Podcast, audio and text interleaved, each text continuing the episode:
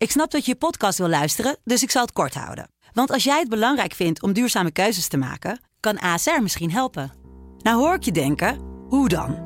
Nou, bijvoorbeeld bij het duurzaam herstellen van schade. Of de premies die we beleggen volgens ons duurzaam beleggingsbeleid. Dat bepaalt waar we wel en juist niet in investeren. Wil je meer weten over welke duurzame keuzes ASR maakt? Ga dan naar asr.nl slash duurzame keuzes. ASR doet het. Zo, dan kan je nu lekker naar je podcast luisteren. Deze podcast wordt mede mogelijk gemaakt door BNP Paribas Markets. Inspiratie, educatie en producten voor actieve beleggers. Dit is Kwestie van Centen, een podcast van de Financiële Telegraaf.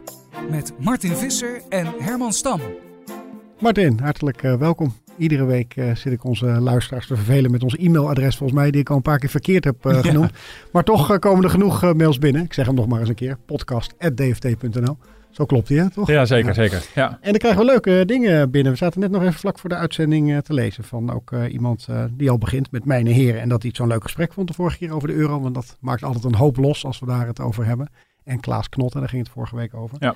Maar hij uh, herhaalt ook nog weer eens een keer van uh, hoe boos hij wordt als het wordt voorgespiegeld dat uh, Nederland zoveel geld verdient aan de EU en aan de euro. Hè? Heb je het debat ook met de argusogen gevolgd woensdag, waarin ja, daar ging, ook over ondervraagd? Ja, het ging natuurlijk vooral over het herstelfonds. Ja. En daar is nog best wel veel kritiek op. Ehm, voornamelijk, van, natuurlijk voornamelijk vanuit de oppositie. Maar ook in de coalitie werden wel kritische vragen gesteld. Want ja, dat is natuurlijk hard gevochten door uh, premier Rutte. In ieder geval, zo zag het er aan de buitenkant in ieder geval uit. Um, over dat herstelfonds van 750 miljard. En Nederland heeft daar het een en ander bedongen. De verhouding tussen de leningen en de giften is natuurlijk, uh, is natuurlijk gewijzigd onder druk van uh, onder andere Nederland. Ja, het ging onder meer ook over de, de, de, de, de noodremprocedure die er zou zijn. Als landen zich toch niet houden aan, aan de beloofde economische hervormingen. Ja, wat die nou precies helemaal voorstelt. Ja, goed. En ja, het is natuurlijk uiteindelijk een typisch Brussels compromis, waarbij het natuurlijk waarvan uit moet gaan dat het ook in het Nederlands uh, belang is. En dat is natuurlijk, uh, is ook de boodschap van, uh, van, van het kabinet. Ja, uiteindelijk zijn we er zelf bij gebaat, is de gedachte ja, dat we ook elkaar te hulp schieten. Ja, maar er was ook nog nieuws van, we zitten er veel langer aan vast dan we dachten eigenlijk aan dat hele de, de noodfonds, ja. toch? ja. We moeten lang, veel langer betalen dan ja. we in eerste instantie dachten. Nou ja, kijk, dat, dat komt door, um, doordat het, ja, dat geld moet uiteindelijk terug worden betaald. Um, even, dat, je hebt 750 miljard, dat is het totale fonds. En 390 daarvan gaat in de vorm van subsidies of giften, zo je wilt. Het andere deel is leningen. Die leningen moeten gewoon door de landen die die lening aangaan worden terugbetaald. Nou, Italië gaat dat, neem je aan doen, Nederland niet. Want waarom zouden we dat doen? Want we kunnen zelf veel goedkoper geld lenen op de markt. Dus die 390 miljard, die gaan worden verdeeld over, over lidstaten naar een bepaalde verdeelsleutel, afhankelijk van hoe hard je bent getroffen door de crisis. Nederland zou zelf ook aanspraak kunnen maken op ongeveer 6,5 miljard. Uit die, maar die 390 moet uiteindelijk wel weer terug worden betaald. De Europese Commissie gaat dat tijdelijk lenen op de kapitaalmarkt. Uh, uh, volgend jaar of in de komende paar jaar. En vervolgens vanaf 2028, dus, dus pas zeven jaar later, uh, moeten de gezamenlijke lidstaten die bedragen weer gaan terugbetalen. Zodat de Europese Commissie ook, ook die leningen die ze zijn aangegaan met de markt ook weer kunnen aflossen. Mm. En dat betekent dat vanaf 2028 tot en met 2058, want het wordt over 30 jaar uitgesmeerd, Nederland om en nabij een miljard euro per jaar betaalt om, uh, om, om het Nederlandse deel terug te betalen, zeg maar. Mm -hmm. um, ja, dat, is, dat, is, dat loopt heel lang, over een hele lange Komen tijd er ook weer aparte instanties voor die dat dan weer innen via Brussel en dat nou, dan weer bij de juiste partijen wel, onderbrengen? Of? Er wordt ook wel een hele aparte instantie opgetuigd voor het herstelfonds zelf. Um, ik denk eerlijk gezegd niet dat het terugbetalen weer, weer, weer elders wordt ondergebracht. Maar op een gegeven moment moet het gewoon weer terug naar het herstelfonds. Nou ja, bij een volgende meerjarenbegroting wordt er ongetwijfeld ook nog een robbertje over gevochten. Of een deel van die terugbetaling niet gewoon in de, de, de, de, de dan nieuwe Europese begroting uh, gestopt kan worden. Zodat we misschien per saldo evenveel blijven afdragen, maar die begroting wat kleiner wordt. Nou goed, maar dat is pas over zeven jaar. Zoals het er nu uitziet, moet Nederland toch gewoon jaarlijks 1 miljard euro aftikken om, om dat aandeel terug te betalen. Kijk, dat het over lange tijd was uitgesmeerd, dat, was ook wel duidelijk. Ik bedoel, daar is ook een beetje voor gekozen om de last ook een beetje te verdelen. Hè? Bedoel, uh, want ja, het is een beetje raar. Alle EU-landen kunnen aanspraak maken op, die subsidies. Maar vervolgens moet het ook door alle EU-landen za samen ook weer worden terugbetaald.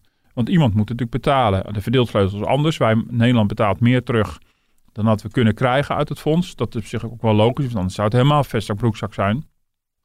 En dat is ook heel bewust in, over een hele lange periode uitgesmeerd, zodat ook gewoon alle lidstaten dat kunnen dragen. Maar ja, dat heeft natuurlijk wel financiële consequenties. En een miljard per jaar, dat is eh, over een hele lange periode, ja, dat is natuurlijk gewoon serieus geld. Ja. Kun je er wat mee met, want je krijgt ook kritiek hè, op de, je hebt een kritische blik op eh, de EU. En dan lees ik zo'n column van uh, Helene Mees en dan ja. wordt jou zelfs verweten van nou juist door, nou ze legt er niet direct het verband met jou alleen. Maar bijvoorbeeld een krant zoals de Telegraaf, dat die juist door dit soort berichtgeving eigenlijk het draagvlak voor de EU een beetje ondermijnt. Ja, nou ja, het, het, zal allemaal wel. Um, het zat het over een hetsen. Um, ik denk dat er heel veel mensen die op zich pro-Europees zijn, wat ik zelf ook ben, tegelijkertijd ook prima sceptisch of kritisch kunnen zijn. Um, dus, dus ik vond het, goed, uh, over die column hier niet helemaal wat gaan zitten bespreken. Ik bedoel, het punt is een beetje dat de, de kritiek of de argwaan of de nuchterheid, zo je wil, wat betreft de euro en de Europese Unie, is een heel breed geleefd uh, gevoel. Nederland is overwegend pro-Europees. Dat blijkt ook uit alle, alle enquêtes. Maar heel veel Nederlanders, uh, in echt een ruime meerderheid, zijn heel terughoudend als het gaat over het uitbreiding van de Europese Unie. Of bijvoorbeeld um, een veel verdere afstaan van soevereiniteit. Of als het ons geld kost. Dus in die zin is het, heeft het niet zoveel te maken met, met al dan niet een hetsen van één krant. Het is een veel breder geleefd gevoel. En dat is ook een beetje, daarom moet ik iemand als Mark Rutte natuurlijk altijd wel een beetje heel erg uitkijken als die, uh, moet echt op eieren lopen als, mm. als hij zulke compromissen aan het smeden is. Um, maar ja, dat is ook wel, dat is natuurlijk wel lastig. met, want ik denk dat Nederland er wel degelijk voordeel bij heeft dat we onderdeel zijn van die interne markt, dat met name. Maar ja, tegelijkertijd ja, is het ook te kijken van wat zijn het voor us. En daar, daar ligt echt wel een gevoelig punt. En als er dan nu zo'n constructie is bedacht waarbij Nederlanders dus, of Nederland dus gewoon ja, jarenlang een miljard moet aftikken voor zo'n voor een, voor een Europees noodfonds. Ja, dan begrijp ik heel goed dat daar kritische vragen over worden gesteld. Ja, vond je dat Rutte zich er goed eh, doorheen sloeg eh, woensdagavond? Hij heeft een ruime meerderheid uiteindelijk gekregen voor, de, voor zijn... Ja, dat kan natuurlijk altijd wel. Daarmee bereik je, naar mijn overtuiging, dat je in een ernstige crisis niet alleen met leningen helpt, die natuurlijk altijd het nadeel hebben dat ze ja, bijdragen aan een toch al hoog niveau van verschuldigd zijn van deze landen. Dat je via een subsidieinstrument in ruil voor hervormingen er ook voor zorgt dat die landen daarnaast in staat zijn om de noodzakelijke investeringen te doen, maar wel in ruil voor de hervormingen. Volgens mij is dat een goed pakket. Is dat ook zeer in het Nederlands belang. We hebben er geen belang bij dat deze landen, die voor de stabiliteit van de Unie als geheel van groot belang zijn, maar ook economisch binnen de Unie, voor ons als exportland, dat die verder verzwakken. Ja, het voelt ook een beetje raar dat er nu pas een debat is over een besluit dat het ergens medio juli al is, ja. uh, is genomen. En uh, ja, vervolgens, ja, dat gaat natuurlijk wel terug blijven komen. Dan moet in de praktijk ook blijken of het inderdaad... Ja, ik snap de argwaan natuurlijk volledig. Ik bedoel, zal het nou echt zo zijn dat bij de miljarden die de Europese Commissie straks gaat uitdelen... echt stevig hervormingseisen worden gesteld? Bedoel, eh, gaat, eh, gaat de Italiaanse politiek nu ineens wel allerlei oorlogzaken stellen... wat decennia lang niet is gebeurd? Ja, dat is, dat is zeer de vraag. Ja. Ja, ik wilde niet nog een keer terugkomen op de column van Helen Mees, maar die vond hm. eigenlijk van Italië heeft het al heel goed op orde. En uh, we kijken verkeerd naar die cijfers. Hè? Nou ja, kijk, er wordt vaak door, door gewezen, door, door meer mensen, dat, um, um, dat ze een primair overschot hebben. We hebben altijd de neiging dat Italië vooral een probleem heeft omdat ze een begrotingstekort uit de klauwen laten lopen. Een primair overschot betekent dat je, even als je niet naar de rentelasten kijkt, maar gewoon alleen maar de inkomsten en uitgaven, dat je dus een overschot op de begroting hebt. Iets wat we van Griekenland bijvoorbeeld ook steeds hebben geëist uh, toen Griekenland gesteund werd. Um, ja, dat, is, dat kan allemaal waar zijn. Maar goed, Italië heeft ook een enorme staatsschuld. En dus heeft dus wel rentelasten. En dan kan je wel naar dat eh, overschot kijken, minus de rentelasten. Maar ja, ze hebben een enorme financiële erfenis. Daar moeten ze ook vanaf. Dus het is, dat is een rentelasten kan je niet zomaar wegstrepen. Die, nee, moet, moet je wel daar wordt ook naar gekeken voor, de, voor de houdbaarheid van de overheidsfinanciën. Het is ook niet zo dat Italië dus alles fout doet. Maar het probleem bij Italië is, eh, is ook niet zozeer de begrotingssaldo. Uh, dat is vooral ook die enorme schuldenlast die ze met zich meeslepen. Die moet die moet worden gefinancierd. Nou, nu wordt het Italië al een heleboel heel makkelijk gemaakt, omdat uh, in Frankfurt het allemaal wordt opgelost door de Europese Centrale Bank. Uh, en, da en, zelfs dan is, het nog een, eh, is die staatsschuld nog een, een probleem. Maar het probleem zit nu vooral bij de hervorming van, van de economie op allerlei vlakken. En dat, dat mhm. vindt niet een, een telegraaf die toevallig kritisch is over, over Italië. Nee, dat, dat, dat vindt ook een Klaas Knot. Dat, uh, dat vindt ook een IMF, een, een OESO, Europese Commissie, er zijn heel veel kritische noten de afgelopen jaren gekraakt over de, over de Italiaanse economie en het economische beleid.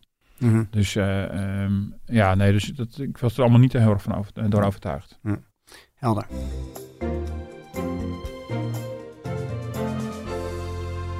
We hadden het al eventjes eh, over eh, Mark Rutte. Die is over hem aan het strijken voor dinsdag, want het is Prinsjesdag. Ja. Jij, jij bent er ook helemaal klaar voor volgens mij. Ja. Dan krijg je die hele aanloop met, eh, nou ja, we hebben het er al een keer eerder over gehad. Volgens mij is er nog meer gelekt dan ooit, want we weten gewoon al heel veel. Eh, maar eh, in jouw verhalen lees je dat ook terug. We vergeten wel goed te kijken naar vooral de stijging van lokale lasten. Je Ja. gaat steeds meer berichten over, nou ja, we hebben nu net eh, deze week gezien, de WOZ-waarde die is gestegen. Misschien dat we meer gaan betalen voor onze OZB-belasting. Eh, hoe kan het kabinet daar genoeg rekening mee houden? Want het is altijd een beetje van, wat berekenen ze precies? Ik woon in een bepaalde gemeente en daar gaan mijn kosten opeens omhoog. Ja, dan kan ik alle koopkrachtplaatjes die op dinsdag gepresenteerd worden misschien wel overboord gooien, toch? Ja, nou ja, het, inderdaad, uitgelekt is dat, het, dat de koopkracht dan eh, niet pakken met 0,4% maar 0,8% stijgt. Dat is dan eh, gepensioneerde uitkeringsgerechten en werkenden om op een kluit. Ehm, dus er is natuurlijk wat ge- ge- getweakt eh, met, met de modellen eh, en- en een klein beetje lastenverlichting gegeven, zodat het, het plaatje er net iets beter uitziet dan wat het eh, planbureau een paar weken geleden nog dacht. Dus dat kan verkocht worden als goed nieuws. Overigens denk ik ook wel dat de maatregelen die zijn aangekondigd of die zijn uitgelekt op zich ook wel goed zijn. Ze proberen echt lastenverlichting een beetje aan de onderkant te geven. Dat, is best iets voor te, dat, is, best iets voor te zeggen, want er zitten misschien ook wel de kwetsbaren van deze coronacrisis, zeg maar. Ehm, maar die lokale last is wel steeds een probleem. En wat je natuurlijk nu wel merkt, is dat eh, het landelijk beleid is van we gaan niet bezuinigen en geen belastingen verhogen. Terwijl lokaal ehm, eh, ja, gemeentes daar waarschijnlijk wel toe over zullen gaan. Maar we hebben het al in Amsterdam al gezien. Die hebben, eh, die hebben dat al aangekondigd. Amsterdam heeft natuurlijk een enorme klap gekregen door eh, het, eh, het wegvallende toerisme onder andere. Maar ook gewoon allerlei bezoekers. Toerisme wat ze soms zo eh, verfoeien Ja, van eh, zeker. ja, de Amsterdammers. Ja, ja, ik denk dat dit dan niet helemaal de bedoeling was. Dus ehm, eh, ik denk dat ze dat iets geleidelijker hadden gewild. Dus dat betekent een, een forse terugval in eh, inkomsten uit de toeristenbelasting. Eh, parkeerkosten, eh parkeerinkomsten die, eh, die, eh, die zijn weg eh, in, totaal ingestort. Dus dat komt ook door alle dagjesmensen en, en bezoekers. Dus ze hebben daar echt gewoon een, een financieel probleem. Ehm, ja, en dan heeft zo'n gemeente ja, dan heeft een paar knoppen om aan te draaien. En de OZB is er één van. Daar gaan ze dus ook aan draaien. Gaat 20% omhoog, de OZB in, in Amsterdam. Hm. Ze gaan eh, betaald parkeren uitbreiden. Dus de tarieven, als ik het goed begrijp, gaan niet per se omhoog. Maar de plekken eh, waar moet worden betaald, worden wel uitgebreid. En de dagdelen worden uitgebreid. Ja, en dat is natuurlijk een voorbode. een hele populaire maatregel wordt dat denk ik. eh. Zeker, zeker. Dus in die zin, eh, ehm, eh, ja, nee, de- het is natuurlijk de huizenbezitters en de, en de autorijders die gaan eh, betalen. Eh, heel veel ehm, eh, andere inkomstenbronnen. Je hebt nog de rioolheffing en, en, eh, en- dergelijke, de hondenbelasting. En, nou, goed, Mhm. je hebt wel meer mogelijkheden, maar de OCP en de parkeertarieven, je kan de toeristenbelasting doen, maar dat heeft niet zoveel zin als toeristen niet komen. Ehm, het zijn natuurlijk wel voor de hand liggende knoppen waar je aan kan draaien die heel snel effect hebben. Nou, wat je dan dus kan en als het een voorbode is voor wat er in meer plaatsen gaat gebeuren, dat, dat zal een beetje de komende tijd moeten blijken, ja, dan, dan krijg je dus wel een soort frictie tussen wat er landelijk wordt afgekondigd en wat er lokaal staat te gebeuren. Ja. En dan hangt het er wel vanaf de mate waarin een gemeente dit doet. Ja, want, leg het dat echt- even uit, want eh, voor, voor de mensen ook, Ja. hè? De, de, de WOZ, want dan zien ze van, hé, hey, Ja. eh, ik ben blij, mijn huis is meer waard Ja. geworden, dat is lekker als ik het ooit ga verkopen. Ja. maar dat is niet alles, want er wordt een OZB aan Ja, gekoppeld. ja, dus er wordt aan gekoppeld. En wat je in heel veel gemeenten ziet, is dat als de waarde van, eh, van je huis omhoog gaat, dus de WOZ-waarde omhoog, dan gaat het tarief van de OZB vaak omlaag. Eh, zodat je per saldo evenveel betaalt. Dat is, tenminste, dat is de theorie. Nou, wat blijkt is dat, bedoel, dat, dat zie je ook wel in, in langjarig onderzoek. Er is ook wel eh, de, door de instantie die lokale last in de gaten houdt. Ook, ook, dat kan je, ook- kan je zien, dan kan je ze ook googelen. CULO, C-O-E-L-O. Dat is de organisatie dat, die dat allemaal checkt. Ehm, en dan zie je ook wel eh, hele duidelijke grafieken. Bij een stijging van de waarde, de WOS-waarde, zie je een daling van de OZB-tarief. Nou ja, eh, waarde keer tarief is dan ongeveer hetzelfde. Maar het Ja. is niet helemaal Want, één op één. want even voor mijn eigen beeld, want de gemeente krijgt dan toch sowieso wel meer geld binnen, omdat Precies. die WOZ van die huizen meer Ja. waard is Ja. geworden, om het zo te zeggen. Eh, dus hebben ze niet een extra verhoging van die. OZB nodig. Ja, precies. Dus dan kan je het tarief iets omlaag schroeven, zodat je eh, de, de- met- tegen een hogere waarde heb je dan uiteindelijk dezelfde inkomsten. Maar dat is, bedoel, je ziet dus wel gewoon inderdaad in de tijd dat eh, de huizenwaarde dus daalt, dan zie je dus die OZB-tarieven stijgen. En als de, de waarde van je huis stijgt, dan zie je de OZB-tarieven dalen. Als u er nog allemaal bent. Ja. Maar eh, eh, alleen, het is niet zo, het is niet helemaal één op één gekoppeld. Langjarig zie je dat, uh, dat de, de OZB-tarieven toch iets harder toenemen, of de OZB-inkomsten iets harder toenemen dan die bos. Dus, dus het is niet helemaal één op één gekoppeld. Bij, bij een, dus het is, het is ook harder dan de inflatie. De inflatie was de afgelopen jaren, de afgelopen 10, 15 jaar geloof ik naar gekeken is, ongeveer anderhalf procent. En dan zie je dat die OZB met ongeveer 2,5 procent is hm. gestegen. Dus je zit op jaarbasis gemiddeld genomen steeds 1 procent boven de prijsstijging. Dus dat is het plusje wat je, wat je hebt. En dat is berekend over alle gemeentes eigenlijk in ja, Dat is een, uh, nou, ja, precies. Dat is een heel breed onderzoek over, over meerdere jaren om de trend te kunnen zien. Hm. Oftewel, de, de, de, je ziet dus wel keurig uh, de, dat er grosso modo mensen ongeveer evenveel kwijt zijn aan de OZP. Hoe die boswaarde zich ook ontwikkelt. Behalve in de, dus het kleine plusje. Dus heel stapje voor stapje voor stapje, jaar na jaar na jaar. Ben je steeds een beetje meer kwijt. Meer dus dan de inflatie. Nou, en de kans is natuurlijk levensgroot dat nu die coronacrisis heeft toegeslagen bij gemeenten. Gemeenten al klagen over het feit dat ze gekort zijn op een uitkering uit het gemeentefonds. Dat ze dit moment natuurlijk aangrijpen. Ja, al dan niet omdat ze niet anders kunnen. Daar kun je dus over twisten of dat zo is. Uh, om nu weer aan die OCB-knop te gaan draaien. En een ander aspect is, dat zie je in Amsterdam ook al gebeuren, is dat er ook bezuinigd gaat worden. En uh, dus heel veel mogelijkheden, uh, bedoel, de mogelijkheden zijn misschien ook wel weer beperkt wat ze kunnen bezuinigen. Want ze voeren ook gewoon allerlei regelingen uit met gewoon, die gewoon wettelijk vastliggen. Maar er zijn wel bijvoorbeeld in Amsterdam, als een van de dingen waarop bezuinigd gaat worden, is het, is het zorgvervoer. dat kan bijvoorbeeld voor senioren zijn. Um, en dan heb je dus, wat je dan gaat krijgen, is toch een wrange combinatie van dat er met Prinsjesdag wordt gezegd, van, ja, we gaan niet de belastingen verhogen, sterker, we gaan een klein beetje verlagen. We gaan niet bezuinigen, want dat is nu niet aan de orde. Terwijl tegelijkertijd in gemeentes gepuzzeld wordt met die begroting. En die proberen ze sluitend te krijgen door wel de belastingen te verhogen en wel te gaan bezuinigen. Ja. Want dit is precies het moment. Hè? Je hebt nu Prinsjesdag, maar ondertussen zijn die gemeentes precies nu met die uh, begroting bezig. En hangt het ook een beetje vanaf. Kijk, die OZB, dat kan, die stijgende van kantientjeswerk zijn. Nou, ik sprak ook de, de directeur van het NIBUD, het Budgetinstituut. Die maakt zich wat meer zorgen over die bezuinigingen bij de, bij de gemeente en dan over die OZB. Oké, ook al zijn het misschien maar tientjes. De koopkracht plus die wordt voorgespiegeld vanuit Den Haag is ook niet zo groot. Mm En die is ook nog eens een keer een gemiddelde. Dus als jij, uh, en die wordt ook nog betwist. Ik bedoel, deze week een, een, een onderzoek van een rapport van de ABN AMRO. Die zegt, nou, wij schatten een aantal, uh, aantal aspecten wat somberder in dan, dan het Centraal Planbureau dat doet. En ABN AMRO zegt van nou, die Koopkracht Plus is volgens ons ongeveer een 0%. En die is niet 0,8. Nou, mhm. Je ziet al, het is al zo weinig.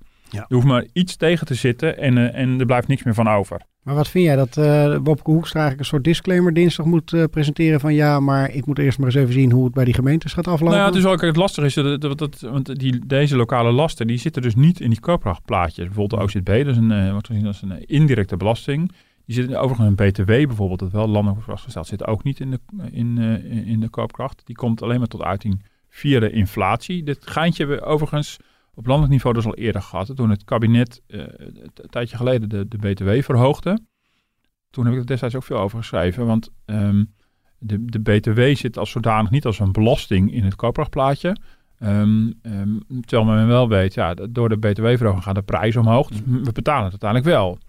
Dus het zit in inflatie. Alleen de, de, de, rekenmeesters van het planbureau veronderstellen dat als de prijzen omhoog gaan, dat de lonen net zo hard omhoog gaan. Mhm. Dus er worden voor gecompenseerd. Dus dat loopt dan weg in de kapperplaatjes. Ja, dat is natuurlijk de vraag of dat zo gaat gebeuren. En als je dat voor allerlei andere indirecte belastingen, zoals die gemeentelijke belasting, ook allemaal veronderstelt. En je zegt, ja, we, stoppen het niet in het, in het belastingbeeld. Maar het, via de prijzen zien we dat alsnog. Uh, en als je dan gewoon economisch veronderstelt, maar dat, dat, dat de werkgever draait er wel voor op via hogere lonen ja, dat is zeer de vraag of dat in crisistijd gebeurt. Mhm. En dan, nou, eind van het verhaal is dat het dus niet goed in die plaatje zit. Ja. Kun je zeggen, uh, je noemde nu het voorbeeld hè, van Amsterdam. Daar is het heel uh, de aantoonbaar parkeerlasten bijvoorbeeld die uh, wegvallen. dat voor kleinere gemeentes dat misschien minder erg gaat worden. Want die hebben niet zulke budgetten voor hun parkeergeld. Nee, het is ook de vraag en, en hoeveel gemeenten dit nou precies, precies gaat spelen. Kijk, de eerste gedachte is toch dat het dat het vooral ook de grotere steden zijn waar de klappen echt het grootst uh, uh, zullen zijn. Omdat inderdaad daar toeristenbelasting, ja, bedoel, ik kan best plaatsen voorstellen en uh, wil ik ze niks mee tekort doen, waar de toeristenbelasting misschien niet zo'n belangrijke inkomstenbron is. Ja. Dus ja, we hebben een paar toeristische plekken in, in Nederland. Amsterdam is natuurlijk wel nummer één. Um, en de parkeerkosten idem dito. Um, dus dat, de, de, ik denk dat daarom het ook wel goed is om vooral even die grote steden in de gaten te houden. Daar zal het effect het, het grootst zijn. Maar uh, los dus van corona speelt dus ook het feit dus dat, dat de gemeenten al langer klagen dat ze worden afgeknepen vanuit dat gemeentefonds. dat kreeg ik ook wel terug van, ehm, van een hoogleraar die ook helemaal gespecialiseerd is in die lokale lasten. Die zei van ja, uh, die zei van, ja ik denk dat de impact van corona is misschien in Amsterdam heel groot, maar verder zal het impact vooral van het, het, het, financieel beleid vanuit Den Haag heel erg vanuit de landelijke politiek merkbaar zijn. Mhm. En met de coronacrisis komt dat misschien nu extra naar boven. Ja, er zijn ook heel veel taken doorgeschoven naar die gemeente al een aantal jaar geleden. De bijstand onder andere. Ja, de ook, bijstand eh, en de WMO. En eh, god, dat, is al, dat is al een tijdje gaande. En als tegelijkertijd dan de, de bijdrage vanuit het gemeentefonds wordt verlaagd, ja, dan moet daar iets op gevonden worden. Eh, ja, en dan is het heel verleidelijk om dat te doen door de belastingen te verhogen. Maar het is ook eigenlijk vreemd dat je niet als overheid dat volledig compenseert. Als je gewoon meer taken Ja. daar neerlegt en je hebt er gewoon nu minder inkomsten. Moet Nou, nee, dat komt, dat komt omdat het een, eh, omdat het natuurlijk een bezuinigingstruc is. Ja. Ik bedoel, de decentralisatie, dat wordt natuurlijk verkocht onder een mom van ja, je moet de verantwoordelijkheid daar leggen waar die ook het beste uitgevoerd kan worden. Ehm, ja, dat is allemaal leuk en aardig, maar de- de- de- de- op zijn minst is het een bijbedoeling, zo niet een hoofdbedoeling om te, om te bezuinigen. Mhm. Eh, overigens is dan wel goed om te melden dat het kabinet al wel heeft toegezegd om, eh, om de, de coronakosten voor gemeenten te compenseren. Er zijn ook al echt al deals over gesloten met de Vereniging Nederlandse Gemeenten. En dat gaat om echt honderden miljoenen, het gaat om grote bedragen. Alleen dat geld moet nog worden verdeeld. En je proeft wel bij gemeenten toch wel de, ja, toch wel de sceptisch of het allemaal wel genoeg zal zijn. Hm. En eh, dat moet ook nog wel blijken of dat, of dat wel bij de juiste gemeente terechtkomt. Ja. En dan hangt het dan een beetje van de, van de politieke kleur van die gemeente af. Eh, ja, welke maatregelen ze gaan inzetten. Al is de OZB eh, om daaraan te draaien is overal populair. Hoor. Ma- Maak je geen illusie dat als, eh, als niet GroenLinks maar een VVD in het college zit, dat ze dan van de OZB zouden afblijven. Nee, dat is Ja. overal populair, want dat is namelijk een hele makkelijke manier om, om relatief snel flinke gaten in de begroting te dichten.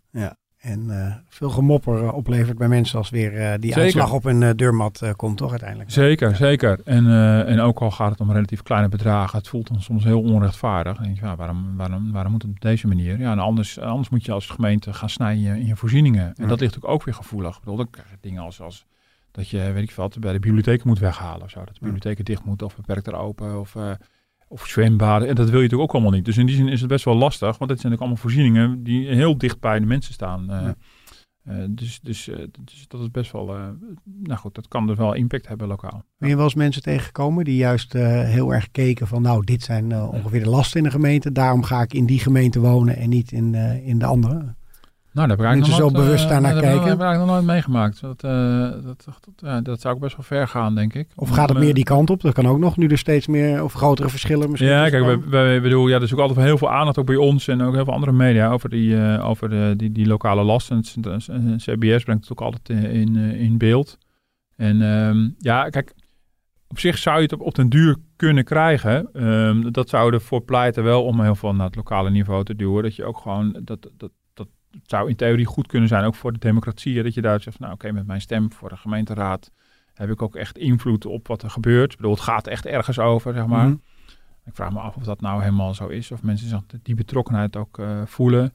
Ja, ja, maar ja, goed. Om nou echt te zeggen van nou, weet je, eh, heb een hekel aan GroenLinks en daarom vertrek ik uit Amsterdam. Ja. Dat lijkt me nog heel Ja. ver gaan. Nee. Maar, eh, ja. En, eh, of ik vind de OZB te hoog in eh, weet ik veel welke, welke plek. Dus ik ga in een andere plaats wonen. Ik denk dat heel veel mensen niet zo redeneren natuurlijk. Ik Nee. Je Ja, mag blij, blij zijn als je een betaalbaar huis vindt. Doe me een beetje denken aan de tijd eh, dat ik in Amerika woon. Daar is het wel veel meer in discussie hè, tussen die Hm. verschillende dorpen. Wat voor soort eh, lokale Ja. eh, tax er is. Vooral voor de schooltax die enorm hoog is in sommige Ja. dorpen. En dan kijken ze echt wel heel bewust van als Ja. ik in die regio gewoon. Ja, Maar goed, nou goed, is, misschien hebben ze daar ook meer huizen voor het uitzoeken. Ik weet niet. Maar, ja, dat is waar. Dus dat heb je, dat, die luxe hebben natuurlijk zeker in de Randstad natuurlijk niet. Dan mag je blij zijn als je een betaalbare gezinswoning weet te vinden. Ja.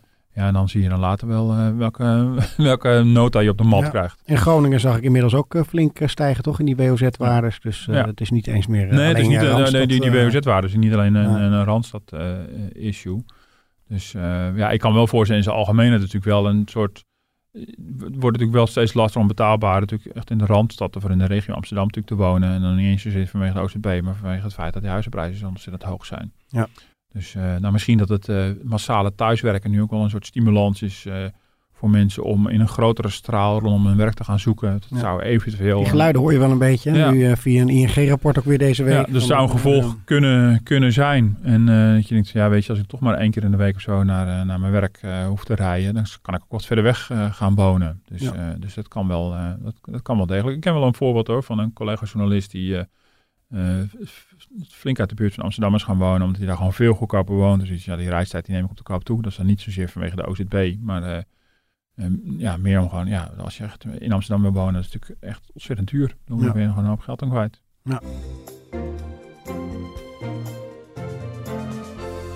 Wie weet een mooi eh, bruggetje naar een ander onderwerp ik nog even met je wilde aansnijden. Want daar kwam ook deze week de presentatie van. Het groeifonds van... Ja.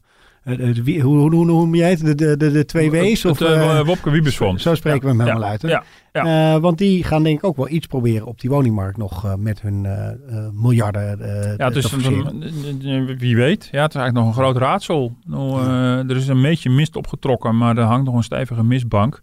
Ehm, eh, want we zien dus nu het raamwerk, zeg maar. En we weten ook het geld. Voor de komende vijf jaar gaat het om 20 miljard. Dat wordt dus als het goed is min of meer gratis geleend. Als we nog eens 20 miljard lenen en we sturen het meteen naar Brussel. Maar goed, dan sparen we veel geld. Dat was het onderwerp Tip van, van de eh, week. Ja. Maar in dat kader moet je dat natuurlijk ook zien. Ik bedoel, de hele denken over, over bezuinigen en investeren is totaal veranderd. Ook, ook door, die, door die extreem eh, lage rente. Ehm, maar goed, aanvankelijk was de bedoeling natuurlijk om 50 miljard in dat fonds te steken. Het wordt nu eh, 20. En ehm, eh, ja, ze hebben daar echt mee zitten worstelen. Die twee ministers natuurlijk. Welke naam mag erop geplakt worden? Mhm. Het heet nu uiteindelijk Nationaal Groeifonds. Dus officieel zit er geen enkele, maar dat gaat natuurlijk de geschiedenis in als het Wopke Wiebesfonds. Eh, om dat oproep- hoewel dat ook niet helemaal eerlijk is. Eigenlijk moet Wiebes dan eerder, toch? Dan Wopke. Dat, Als het alfabetisch. Ja. maar het is ook een voornaam en een achternaam. Dus dat is wel een beetje gek. Dus Ja. het is een beetje op de alliteratie uitgezocht. Ja. En eh, nou ja, weet je, het zal wel een beetje van allebei zijn. Een beetje van, eh, van, van hunzelf en een beetje van magie. Ja. Maar, eh, Mag dat, Eh, deze reclame? ja hoor, dat, dat mag zeker. nee, maar ehm, eh, en, en vervolgens hebben ze dus te worstelen van ja, we hebben ooit zo'n fonds gehad. Dat heet het VES, Fonds Economische Structuurversterking. En daar gingen de aardgasbaten in. Maar dat werd een soort politiek speeltje op den duur. Vrij snel overigens trouwens. Ik heb het even teruggezocht hoe snel dat was. Maar dat was. en de, de grappige is dat de overeenkomsten zijn best wel groot. Daar, ook daar waren de fondsbeheerders, de minister van Financiën, minister van Economische Zaken.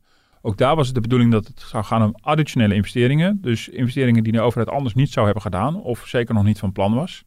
Dat geldt nu ook. Het is niet alleen additioneel aan de markt, maar ook additioneel aan het eigen overheidsbeleid. Dus je moet er geen lopende infrastructuurprojecten bijvoorbeeld mee gaan eh, financieren. Het moet echt extra zijn. Dat gold voor, voor dat VES ook. Maar als je terugzoekt, dat VES is opgericht in 1995. VES is dus FES.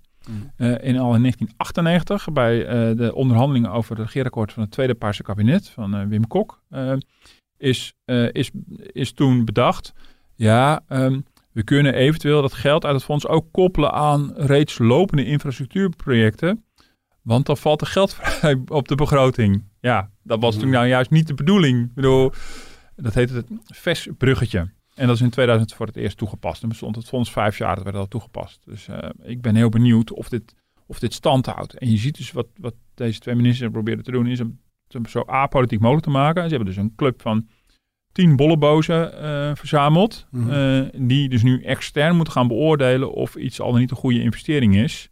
Met een rijtje criteria eh, ja, waar ze echt nog de tanden in moeten zetten van wat je daar precies mee moet. Noem er even een paar van de bollebozen. die- Voor de bollebozen. Ja. Dat is eh, prins eh, Constantijn, die heel erg actief is in de start-up wereld.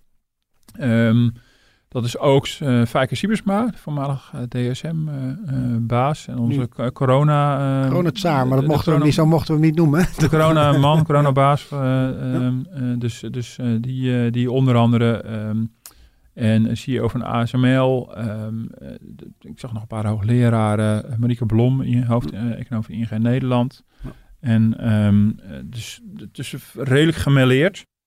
En ehm, ja, het is heel wonderlijk. De, de Tweede Kamer gaat dan op voorhand akkoord geven op de bedragen.